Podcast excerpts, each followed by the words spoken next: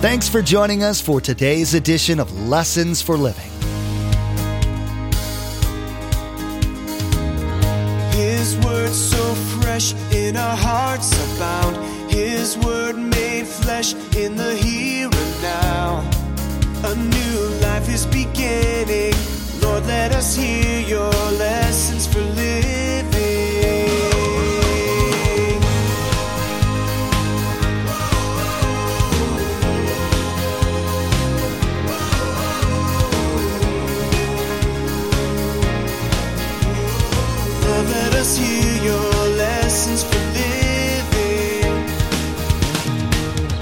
God created Adam and you and me and Eve, and He designed man to first of all know Him, to have a relationship with Him.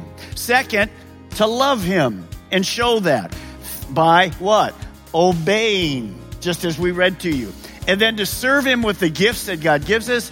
And last of all, a lot of people think this is an oxymoron. If I love God and obey God, you mean like I'm going to enjoy that?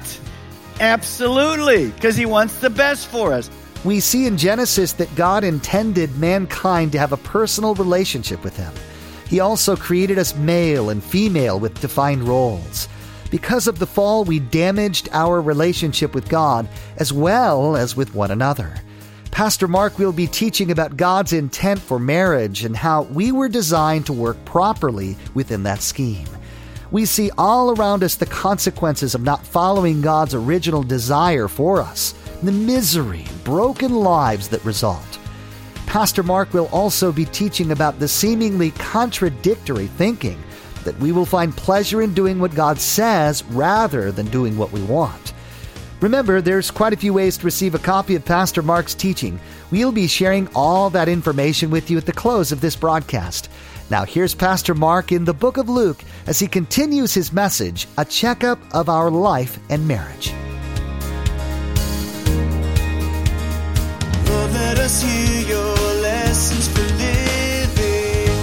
You call me Lord, but I didn't have a personal relationship with you. I wasn't the Lord. You ran your own life. I never knew you. And then he says this, away from me. Nobody ever want to hear those words. Away from me, you evil doers. So if you're here this morning and not a believer, it's time to become a believer.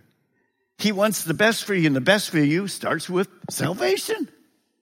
And so he gives us these warnings because he loves us. Over and over and over again, the Bible just talks about the commands of God and obeying them. One time Jesus said this, if you love me, hunk your horn. That's the new translation I have. No, he didn't say that. Here's what he said. If you love me, you will obey what I command. I love you, Lord, and I'm going to do my own thing. It doesn't work. Now, when we begin to think about that, Pastor Mark, where did Jesus or God get the authority to command us to obey? I mean, who does he think he is? God? Hello? yes. So here's the truth. There's a key word in our teaching this morning. It's called authority. Here it is. Romans 13, 1. All authority comes from who? So look at the bottom line. God alone has all authority. You say, well, Pastor Mark, what does that authority mean? Well, here's the definition. The power or the right to give orders, to make decisions, and to enforce the obedience by telling you, if you obey, good, great stuff. If you disobey, here's what's going to happen to you. You don't want that to happen to you. I love you. Don't disobey. So the world will not agree with that at all. They don't think authority comes from God. They think authority comes from themselves. And you'll see what that looks like in a moment, especially even when we talk about marriage. Now let's go back to the book of Genesis, chapter 2. Not hard to find in your Bible. If you've never opened a Bible, just open to the front part. Just open to the front part. And the first book is Genesis. Genesis chapter 2. Now here we begin to see how God created you and how God created me. It's powerful. Verse 15, and the Lord God took the man and put him in the Garden of Eden to work it and take care of it. And the Lord God, what's the next word? Commanded the man. You are free to eat from any tree in the garden. By the way, the tree was in the center, was in the center. Jesus be the center right there. You are free to eat from any tree in the garden, but you must not eat from the tree. This one was the one in the center. Knowledge of good and evil. I only have the knowledge of good and evil. You can't have the knowledge of good and evil. You don't have all authority. You don't have all wisdom. For when you eat of it, you will surely die. So when God created man, you have to understand, He wants the best or the worst for us. Okay, seven of you are really excited with that. The rest of you, I'm going to pray for you. Does God want the best or the worst for us? He wants the best. He wants the best. So here's what you want to write down this morning. Once you get this, you'll understand it. God created Adam and you and me and Eve, and he designed man to first of all know him, to have a relationship with him. Second, to love him and show that by what? Obeying just as we read to you. And then to serve him with the gifts that God gives us. And last of all, a lot of people think this is an oxymoron. If I love God and obey God, you mean like I'm going to enjoy that? Absolutely, because he wants the best for us. So when you begin to see that, God says to Adam, I created you. Eve isn't on the scene yet, and I want the best for you. So I design you to obey me. But right from the beginning, what do we see of the history of man? Man believed in God. Of course, Adam did. He was talking with him, his creator, and he hears truth, words. Since God wanted man to love him from his heart, God gave man what? A free will. Here's your two choices. You can build wisely or you can build like a fool. You can include me the, as the foundation of your life or try to do life without me. You see, it's right from the beginning. It's the very same thing. He was testing the heart of man. And somebody stopped me recently and I thought it was really good. He said to me, well, Pastor Mark, why did God make man who could sin? And I explained to him like this. He was a man. If you, as a parent, have your children, how would you like your children to respond to you when they get old enough to know, you know, not only say your name, but, you know, respond to you? Would you like your children to come to you and, and they were created that they could only say this, I love you, dad. I love you, dad. I love you, dad. How do you really feel? I love you, dad. I love you, dad. How many remember the little dolls we used to have? You could pull the thing in the bag. I love you. I love you. I love you. How many think, wow, how many like your wife to say that to you? I love you, husband. I love you, husband. I love you, husband. Somebody say, I haven't heard that for a long time. I kind of like it. no, because it doesn't come from where? The heart. Could God have created you as a robot? Absolutely. What good would that be? He wanted us to obey him to show that we what? Loved him. So he gave man a free will. Now, he didn't only create man, he created woman. Go to Genesis. You're right. Keep your finger there in two because we'll be right back. But go to Genesis 127. Genesis 127. So God created man in his own image. In the image of God, he created him. Say it with me. Male and what? Female he created him. So he didn't just create a man, he created a woman for the man. Now go back to Genesis 2, right where you were. I'll give you a summary of it very quickly. As time went on, God created animals. Adam was naming them and all of a sudden he discovered he didn't have somebody to match like he saw in the animals. So God said, it's not really good to keep you alone. You have a relationship with me, but I'm going to create a woman for you. And so God did this. Look at verse 24. He created the woman from the man. Look at verse 24. For this reason, a man will leave his, talking later, a man will leave his father and his mother, leaving is a command, and be united. There's a oneness, there's a spiritual oneness to his wife, and they will become one flesh. It's something spiritual that only God can do. And the man and his wife were both what? Two of you can say that in church. It's okay to say it. If you're from Georgia, naked. They were naked, and what kind of shame did they feel? None. None. You need to write the definition down. Here's the definition God designed marriage to be a monogamous. God didn't create three Eves for Adam. Don't laugh because that's where this is going in our world. And a heterosexual relationship. God didn't create another Adam. Here's two Adams or two Eves. No, he created one man and one woman, and that is the definition of how God does marriage. Sorry. Is it for our bad or for our good? It's for our good. Well, is God that wise? Hello. In the beginning, you? No. God. He knows exactly how to, to do life. Now, as you go through the Bible, you see this everywhere. This definition has never changed from Genesis to Revelation. You go to the Ten Commandments, what do we hear? Honor your mother, mother. And I'm not making fun. I'm trying to get a point across. Honor your mother and father. It's all the way through. When you get to Solomon, Ecclesiastes, he says this, Husbands are to enjoy life with the wife whom you love. I'm to enjoy my wife if I'm a husband. If you're married this morning, your spouse is here, give him a kiss right now. Just go ahead and give him a kiss. Guys, that's fine. That's good. Man, look at that sound. Isn't that fantastic? It's beautiful. That's beautiful. All right, now, uh, Solomon also says this He who finds a wife finds a good thing and obtains favor from the Lord. Now, men, look at me for a moment. This is worth points tonight. You just turn to your wife right now and say, Man, you're amazing. Go ahead. This is worth points tonight. Come on. Come on. That's right. You found a good thing. It doesn't say man found another man. Now, when you see that, you thought last night was fireworks. okay. Bring your mind back. Let's just go right on through now. So I'm going to ask you some amazing questions. Since that's the definition from God, and how much authority does God have?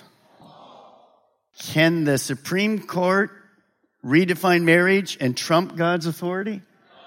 No, they cannot. Have they? Yes, they have. Why?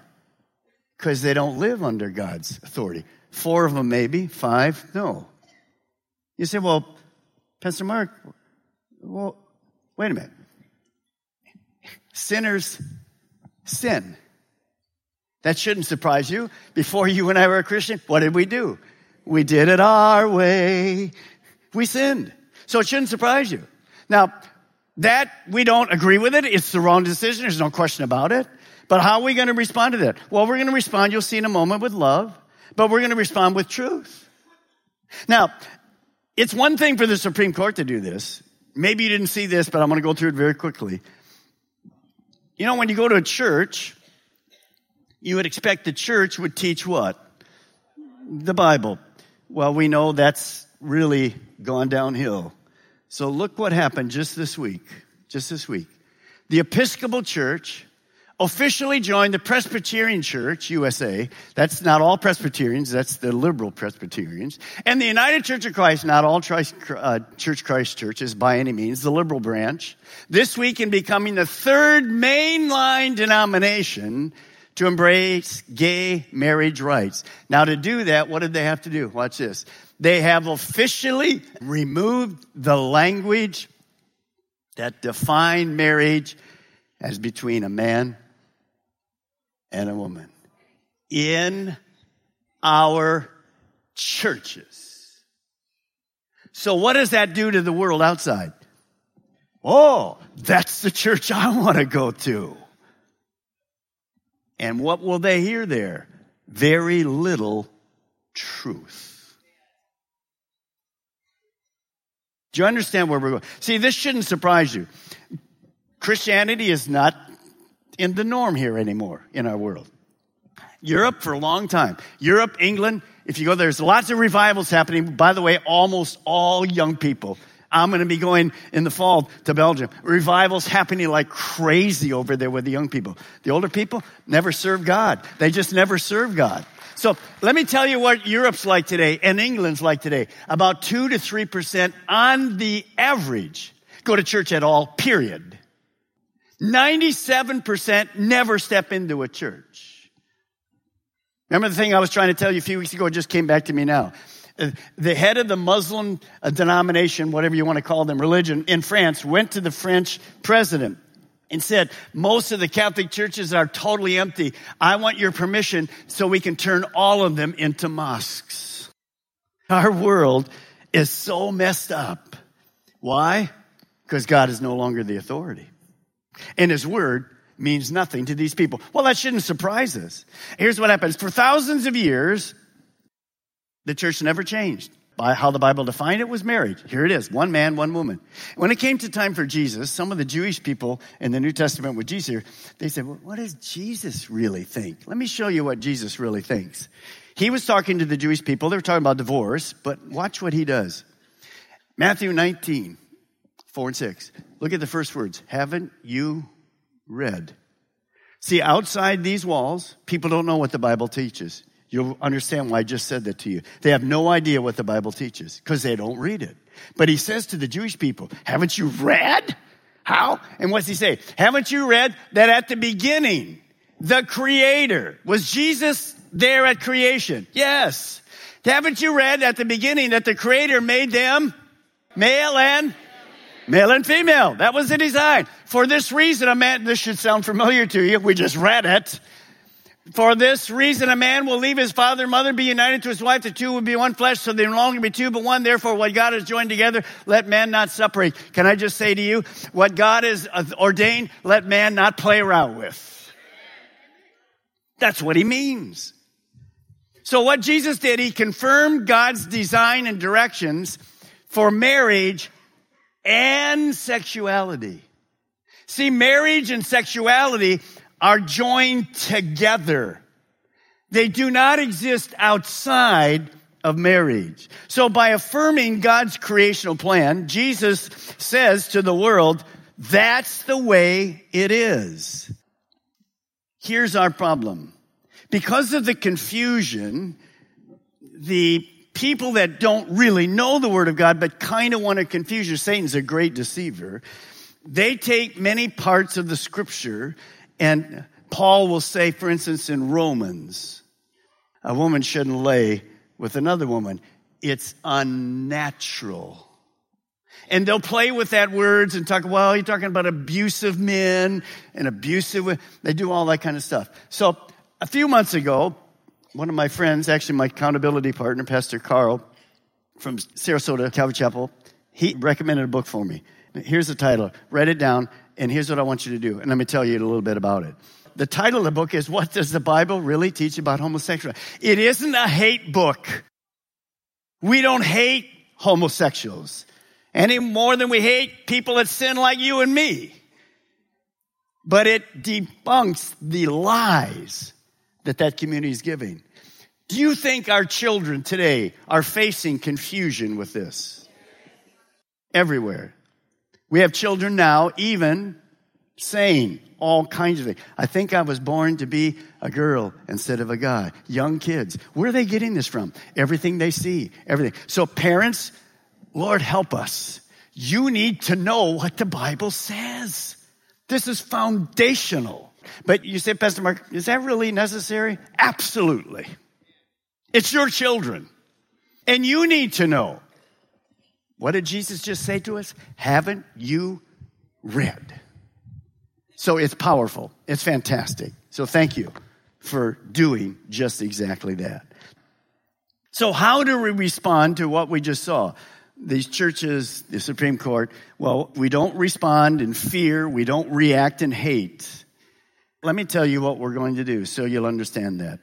Even though Satan and our society doubt God and, and his biblical authority, you will continue to hear that we uphold the biblical definition of marriage by teaching all the Word of God. We will never say anything different than God designed since the beginning of time.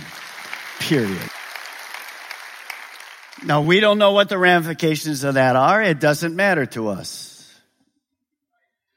Second, we will continue to be salt and light and stay on mission. Our mission isn't to focus on homosexuals. Our mission is to focus on people far from God. That includes lots of sins, lots of stuff. Number three, we will continue to focus on grace and truth as Jesus taught. That's an odd mixture. But one day Jesus caught a woman caught in adultery.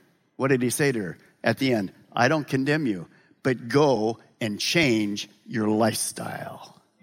Any sinner, we don't care who, any sinner is welcome because that's who Jesus is. You got it? So we will speak the truth in what? Love. Don't hate. We just were told, love your enemies. Perfect passage that we're in.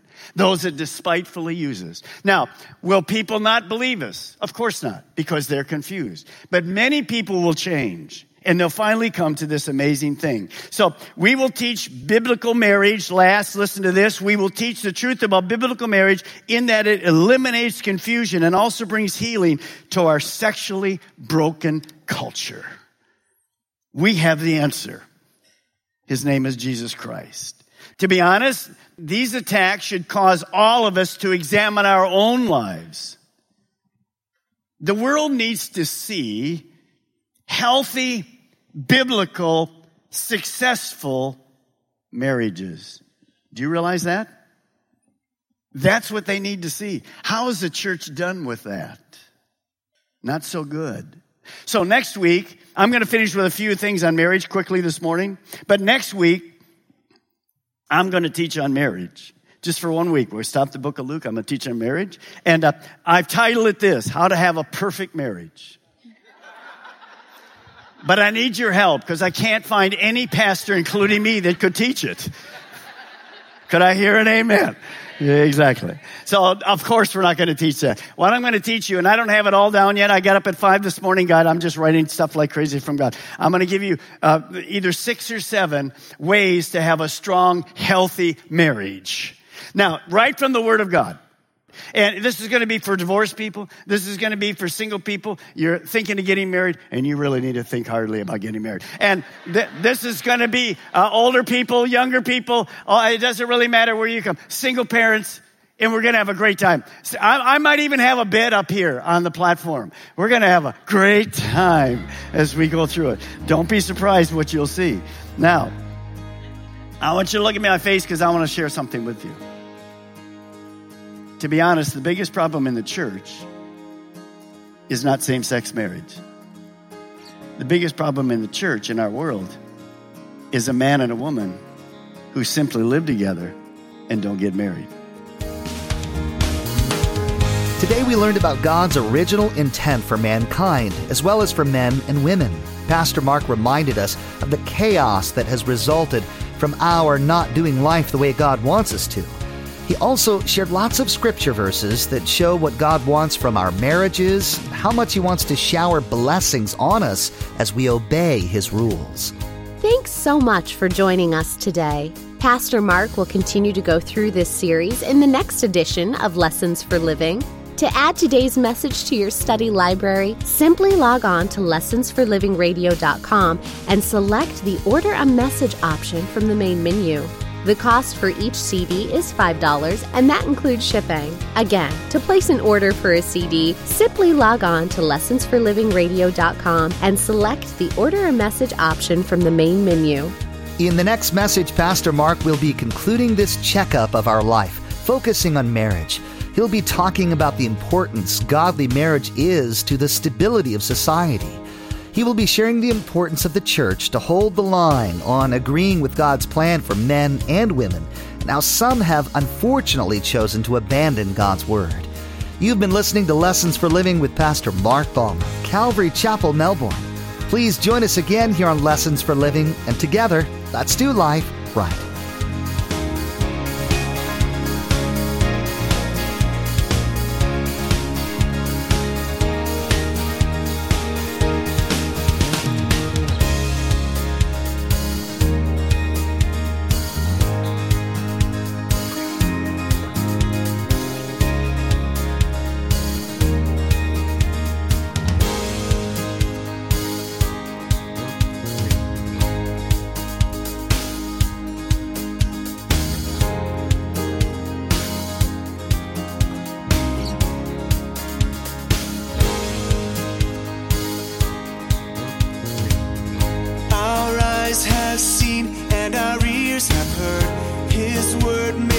In a hurting